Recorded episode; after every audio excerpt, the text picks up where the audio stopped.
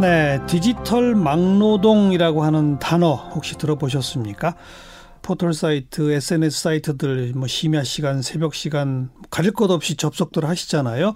바로 그 늦은 시간에도 그 사이트의 운영을 위해서 실시간으로 일하는 노동자들이 있어요. 이른바 디지털 막노동의 하나죠. 이 그 실태를 취재한 경향신문의 최미랑 기자, 심윤지 기자 두 분을 오늘 스튜디오에 초대했습니다. 두 분 어서 오세요. 반갑습니다. 반갑습니다. 네, 이게 경향신문의 그 녹아내리는 노동이라고 하는 기획 중에 하나로 들어간 거죠, 이게. 네, 맞습니다. 그죠? 네. 여기에 주목하게 된 무슨 배경, 계기가 있어요? 그러니까 녹아내린다 노동이 녹아내린다라는 표현을 쉽게 말씀을 드리면 경계가 좀 무너져 무너져 내리고 있다 이렇게 보시면 될 것 같아요. 경계가 없다? 네. 어. 예전에 산업 사회 때는 어떻게 보면 한 직장에서 뭐 9 to 6로 이제 일을 하면서 고용 관계를 맺는 노동자들이 표준이었으면 이제 IT 기술이 발전하면서 또 일하는 시간이나 장소의 제약이 이제 사라지게 되고 그렇죠. 일과 쉼의 경계가 이제 모호해지고 예. 내가 노동자인지 자영업자인지 모호해지고 또 이제 한 개인으로 봤을 때는 취업과 실업의 경계도 좀 모호해지게 돼요. 그래서 음. 뭐 이직을 준비하다가 잠깐 쉬는 시간에 플랫폼 노동을 한다? 그러면은 이분은 어쨌든 일을 하고 돈을 벌고 계시지만 사실 실업 상태로 잡히거든요. 예. 이런 식으로 기존 노동자 분류에 좀 해당하지 않는 애매한 사람들이 늘어나는 현상을 저희는 이제 녹아내린다. 노동이 녹아내린다라고 표현을 음. 했습니다. 근데 그 중에 네. 뭐 우리들 귓속에 들어오는 거로는 어마어마하게 늘어난 배달 노동자들, 네. 라이더들, 뭐 그 얘기는 우리 이 방송에서도 여러 차례 전해드렸어요. 네. 그다음 이제 플랫폼 노동자, 뭐 예를 들면 대리기사라든지 뭐 이런 분들, 뭐 이런 분들에 대해서 전했고요. 지금 이제 디지털 막노동이라는 건 뭐예요? 그러면 제가 만난 분 중에 음. 크라우드웍스라는 플랫폼을 이용해서 이제 일- 야구하는 중학생 자녀를 기르는 어머니를 한번 만났어요. 그래서 예. 크라우드웍스는 이제 쉽게 말하면 인공지능을 학습시키는 데이, 학습 데이터를 만드는 회사예요. 잠깐만 인공지능을 학습시키는 네, 그러니까 쉽게 말하 이게 유령 노동하고도 좀 디지털 음. 막노동하고 관계가 있는데 쉽게 말하면 인공지능한테 이게 개야, 이게 고양이야 이렇게 구분을 시키고 음. 싶으면 이게 개다, 이게 고양이다, 아니면 이게 둘 다 아니다 이런 데이터들을 계속 입력을 시켜줘야 되거든요. 그렇죠. 그래야 이제 기계가 학습을 시키는데, 예. 근데 이게 굉장히 단순 작업이에요. 네, 네. 그래서 이제 건당 이제 몇 몇십 원에서 이제 몇백 원 정도를 받는 일이고 음. 제가 만난 그 어머니 같은 경우는 이 일을 해서 한 1년에 2, 3천만 원 정도를 벌고 아침 9시부터 새벽 1시까지 일을 하신다고 하더라고요. 아침 9시부터 새벽 1시까지? 1시까지. 네. 그러니까 그런데 1년에 2, 3천만 원? 그 정도를 버시는 거죠. 1년에? 네, 1년에. 그분들이 생각하셨을 때는 이제 월에 뭐 일반 사무직에서 일을 하셨을 때는 뭐 140, 150 이렇게 받으셨는데 음. 어쨌든 그렇게 일하면 이제 한 직장에서 있으니까 아이가 뭐 갑자기 학교에 간다거나 하면 시간을 낼 수가 없잖아요. 그거보다는 차라리 내가 조금 더 일을 하, 집에서 좀 일을 하더라도 내 시간을 비교적 자유롭게 운영을 할 수 있고 네. 그뭐 내가 열심히 일하면 돈을 많이 받을 수 있으니까 그러니까 만- 그분은 집에서 계속 일해요. 네, 네. 그래서 저, 저 정확히 잘 이해가 안 되는데 인공지능한테 데이터를 입력하는 일이라는 게 어떻게 하는 거예요? 그러니까 옆에서 봤을 거 아니에요. 네, 맞죠. 그게 제가 이제 그분은 이제 한국어 OCR이라는 작업을 주로 하셨는데요. 음. 그러니까 그게 저희 왜 해외 나가면 이렇게 스마트폰으로 찍으면 영어로 된 메뉴판을 한글로 자동으로 번역해주는 예, 어플리케이션 있잖아요. 예. 네, 그분은 이제 사진에 있는 글자를 아, 그러니까 하나하나 뭐 이렇게 뭐 인공지능 뭐 시대 뭐 이렇게 아. 입력을 해주는 일을 사진에 하시고 찍힌 글자들을 입력하는 일. 근데 그게 인공지능 학습 데이터가 굉장히 방대한데요. 음. 그 중에 이제 그분은 한국어 OCR이라는 작업을 주로 하시는 분이었고. 그럼 뭐 하루 종일 뭔가 타이핑을 한다 이거군요. 그렇죠. 뭐 다양합니다. 뭐 음성 녹음을 이제 전사를 해주는 일을 하시기도 하고, 음. 뭐 손톱 이렇게 손톱 영역을 이렇게 찍는 일. 그럼 이제 사진을 찍었을 때 네일 아트가 뭐 자동으로 이렇게 뜬다거나. 예. 되게 다양한 다양한 이제 학습 데이터가 있는데 그분은 이제 한국어 OCR을 주로 하시는 분이었습니다. 음. 또, 또 어떤 게 있어요? 직접 만난 그 노동자 중에서. 이게 우리가 쉽게 생각할 때 인공지능이 발달하고 자동화가 되면 음. 사람이 하는 일이 줄어들 것 같지 않습니까? 예, 예. 근데 방금 이제 신윤지 기자가 소개한 사례처럼 인공지능한테 공부시켜주는 네, 노동자. 그렇습니다. 많은 어. 일들이 실제로는 사람들의 노동력을 여전히 필요로 하고 음. 또 대부분 단순 노동이다 보니까 임금이 높지는 않은 그런 일들이었는데요. 그 중에 또 저희가 그 포털 검색을 했을 때 유해한 정보를 안 볼 수 있는 것은 왜일까 어. 하는 궁금증이 한 번쯤은 예, 있으셨을 예. 것 같은데요. 예. 대부분은 사실 소위 인공지능이라고 하는 자동 프로그램이 걸러냅니다. 최소 90% 이상은 걸러진다. 음. 어. 뭐더 높게는 98%까지도 얘기는 하고 있어요. 예. 하지만 하루 종일 진짜 24시간 이용자들이 올리는 뭐 글부터 글 댓글 각종 게시물 이미지 사진, 뭐 예, 동영상, 뭐 예. 매우 방대한데 예. 이 중에서 어떤 것들은 반드시 사람이 보게 되어 있다는 겁니다. 음. 그러니까 인공지능이 이것을 걸러내는 것이 완벽하지도 않을 뿐더러 음. 예를 들어 뭐 어린이와 어른이 나오는 영상인데 이것이 지금 어린이와 즐겁게 놀고 있는 것인가 아니면 학대인가 어. 하는 기준을 인공지능이 다 가려내기란 쉽지 않은 일이라서요. 그러니까 인공지능이 가려내지 못하면서 네, 왠지 의심은 가는 네 이런. 카테고리를 따로 분류까지 하는군요. 인공지능이 일차로 선제적으로 본 다음에 음. 판단하지 못한 것을 판단하기도 하고 음, 음. 또는 인공지능이 걸러내지 못해서 노출이 되었는데 신고가 들어오는 경우가 그렇죠. 있지 않습니까? 좀 그렇죠. 애매한 경우. 어. 이것도 사람이 직접 판별을 해줘야 한- 한다고 해요. 예. 또 특징적인 것은 이분들의 판단이 다시금 이 프로그램을 학습시키는데 이용이 되는 겁니다. 그렇겠죠. 재료로서. 그렇겠죠. 예. 어. 그래서 끊임없이 누군가는 이 노동을 해야 하고 아. 또 중요한 부분은 그런 분들이 많겠네요. 예, 그 이것은 저희 기사는 주로 포털을 국내 포털을 들여다봤는데요. 예. 우리는 국내뿐만이 아니라 구글, 페이스북, 어. 트위터, 어. 인스타그램 다 이런 일을 하는 사람들을 고용을 하고 있어요. 있어야겠죠. 예, 근데 원체 그 험한 것들을 보는 분들이 많다 보니까 어. 해외에서 이 문제들을 먼저 연구한 학자들은 이분들이 하는 일을 디지털 청소 노동 어. 이렇게도 표현을 하고요. 실제로 어, 필리핀에서는 뭐 자살 충동을 많이 겪는 어. 예를 들어서 뭐 그 IS 같은 집단의 그렇죠. 참혹한 어떤 뭐 현장을 예. 예, 걸러내는 일을 했다라든가 예. 이런 유해 영상을 본 사람들이 그 정신적 피해를 호소하는 사례가 어. 보도가 되기도 했었습니다. 대부분 비정규직인가요? 음, 국내 포털 같은 경우에는 자회사에 이 분들을 다소 고- 정규직으로 고용을 하고 계세요. 자회사 형식으로. 예, 어.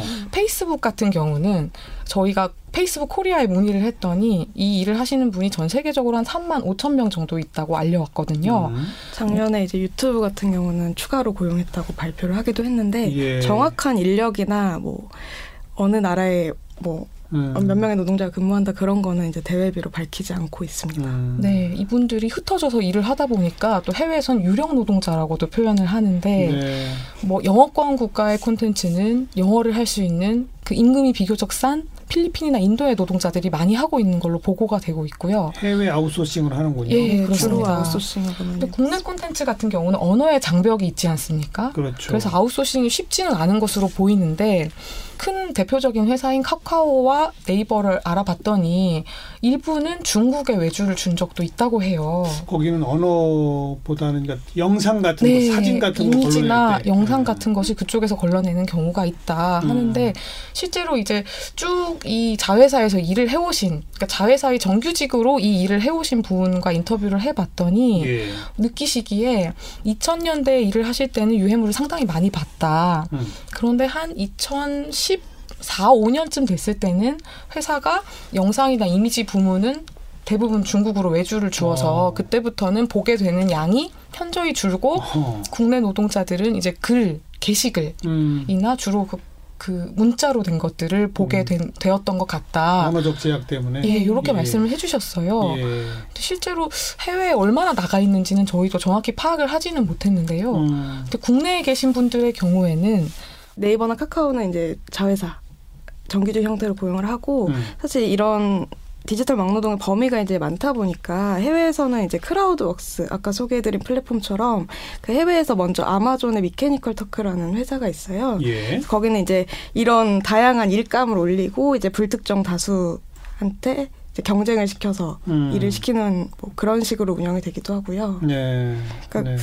그러니까 전 네. 세계의 노동자들이 각자 흩어져서 일을 하고 있다. 그리고 반드시 해야 할 일이고. 예. 그렇죠. 어. 그리고 이게 언어라는 게 계속 바뀌다 보니까. 뭐 예를 들면 뭐 한남충 김치녀 이런 건 과거에는 없었던 말들이잖아요. 신조어들. 그렇죠 신조어들이죠. 네. 그러니까 이게 혐오 표현이다 아니다 이렇게 어, 알려주는 음. 인간의 손길이 계속 필요하다. 네. 이렇게 늘 많이 지금 이제 두. 가지 이유 부류를 제가 들은 네, 것 네. 같아요. 첫 번째 소개받은 거는 뭔가 데이터를 계속 입력해야 하는 사람이 있다. 네.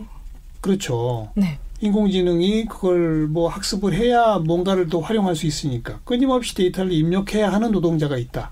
또 하나는 사람들이 엄청나게 올리는 그 내용을 선별하는 걸러내는 노동자가 누군가 있어야 된다. 그렇습니다. 아, 그리고 제가 오늘 이- 요거 시작하면서 24시간 운영되는 사이트에 심야나 새벽에도 접속하실 텐데 뭐 이러면서 시작했잖아요. 네. 그럼 그 엄청난 서버를 관리하는 누군가도 있어야 되지 않아요? 그렇습니다. 이 일을 하시는 분들도 저희가 만나봤는데요. 네. 뭐, 그 데이터 센터라고 하는 서버를 보관하는 공간이 있지 않습니까? 음. 뭐 서울 바깥에 있기도 하고요. 예, 예. 그 지역에 주로 위치하는 경우가 많은데 그 포털 기업의 경우에는 이 데이터 센터를 의 업무를 그 자회사에다가 주고 있어요. 예. 이곳에서 일하는 분들 얘기를 들어봤더니 당연히 교대 근무가 기본이 되고요. 음. 그러니까 야간에 누군가가 지켜야 하기 때문에 네. 한 연속으로 10시간, 12시간 일을 하시는 경우가 굉장히 많다고 합니다. 음. 문제는 이게 그 상당히 교육을 받으시고 하셔야 되는 일이거든요. 이 일도 아주 쉬운 일이 아니어서 음, IT 기술을 배워서 음. 직장에 진입을 하시게 되고 또 서버라는 것이 굉장히 무겁고 한지라 실제로 몸을 써서 일을 하시는 일도 많다고 해요. 예, 그래서 예. 고된 일인데 임금이 매우 낮습니다. 어. 그 저희가 만나본 분 중에는 단순 경비처럼 예. 이해하나요? 그런 거죠? 단순 경비처럼 실제로 일을 하시는 분도 계시고요. 어. 그러니까 그 우리가 서비스를 해야 하는데 이 서비스가 전체적으로 잘 운영되고 있는지 음. 어디선가 이상 신호가 들어오지 않는지 보는 분들이 따로 계시고요. 그렇죠. 또 서버에 문제가 생겼을 때 이걸 고치거나 음. 예를 들어 어떤 회사가 새로운 서비스를 시작했다 하면 더 많은 서버가 필요하지 않습니까? 그렇죠. 그래서 늘렸다가 줄였다가 예. 본사의 요청을 받아서 이런 업무를 수행하는 분들이 계신데 음. 임금이 굉장히 낮아요. 그래서 주로 20대 분들이 많이 하시는데 음. 하다가 빨리 떠나고 이제 여기는 희망이 없다 이렇게 절망을 하는 분들이 많다는 얘기를 들었습니다. 네. 네. 그 일을 하시는 분 중에 한 분은 나이가 한 20대 후반 정도 되셨어요. 좀 유망하다고 보시고 선택을 하셨고 회사에 입사했을 때는 뭐 큰 포털에서 일을 한다라고 하니까 주변에서는 좋은 회사에 가는구나라고 생각을 했는데 많은 선배들이 너무 빨리 직장을 떠난다는 거예요. 그래서 왜 그런가 하고 봤더니 본인도 1년 동안 일을 해보니까 알겠더라. 너무나 처우가 열악하다. 그리고 선배들과 상담을 하면 이렇게 얘기를 한다. 여기는 희망이 없으니까 너는 차라리 중국을 음. 가라. 여기는 너무나 한국은 너무나 사람 귀한 줄을 모르는 예, 곳이다. 예, 예. 이런 얘기를 들었다고 해요.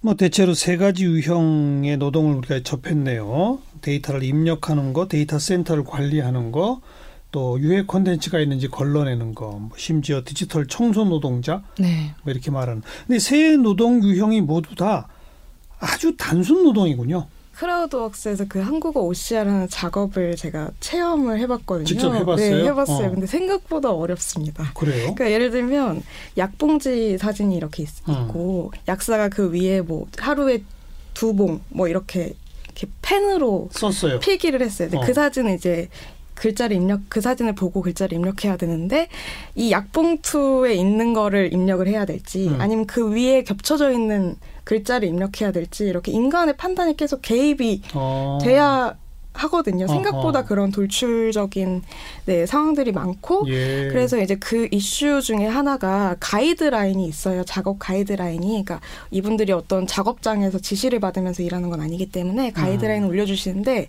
그 가이드라인이 계속 바뀌어요.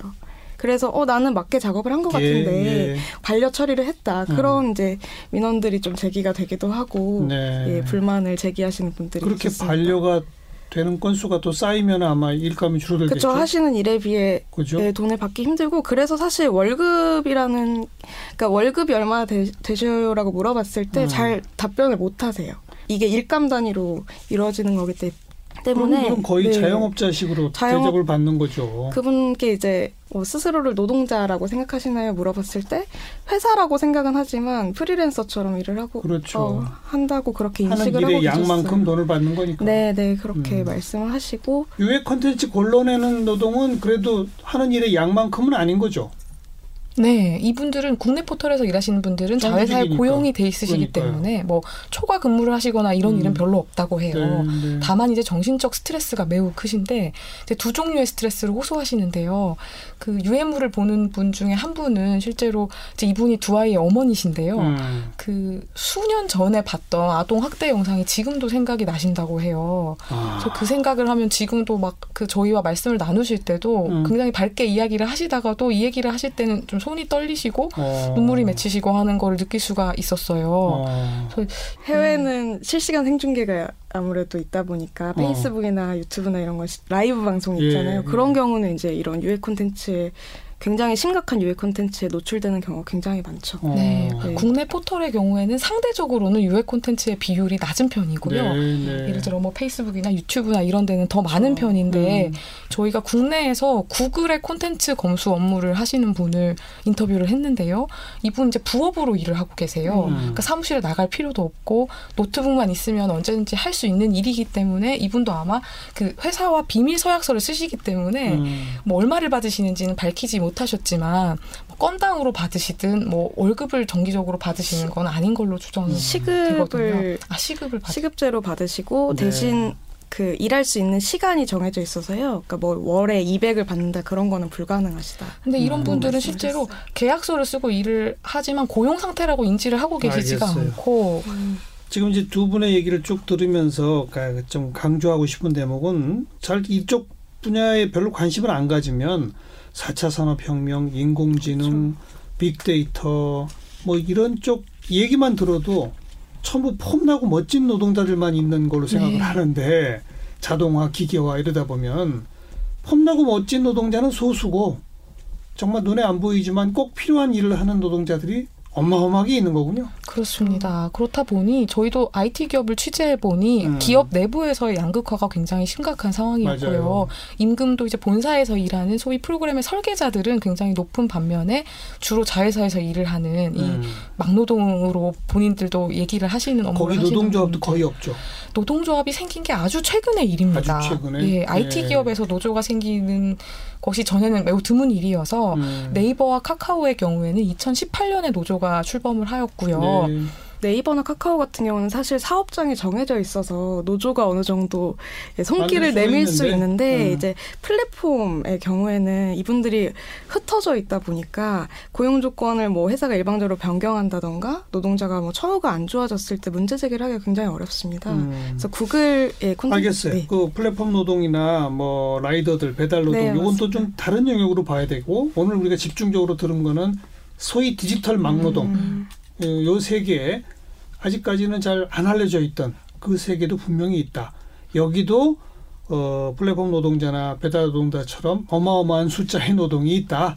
그런데 대부분 장시간 노동이고 임금은 박하더라. 박하죠. 해외 외주도 많이 하더라.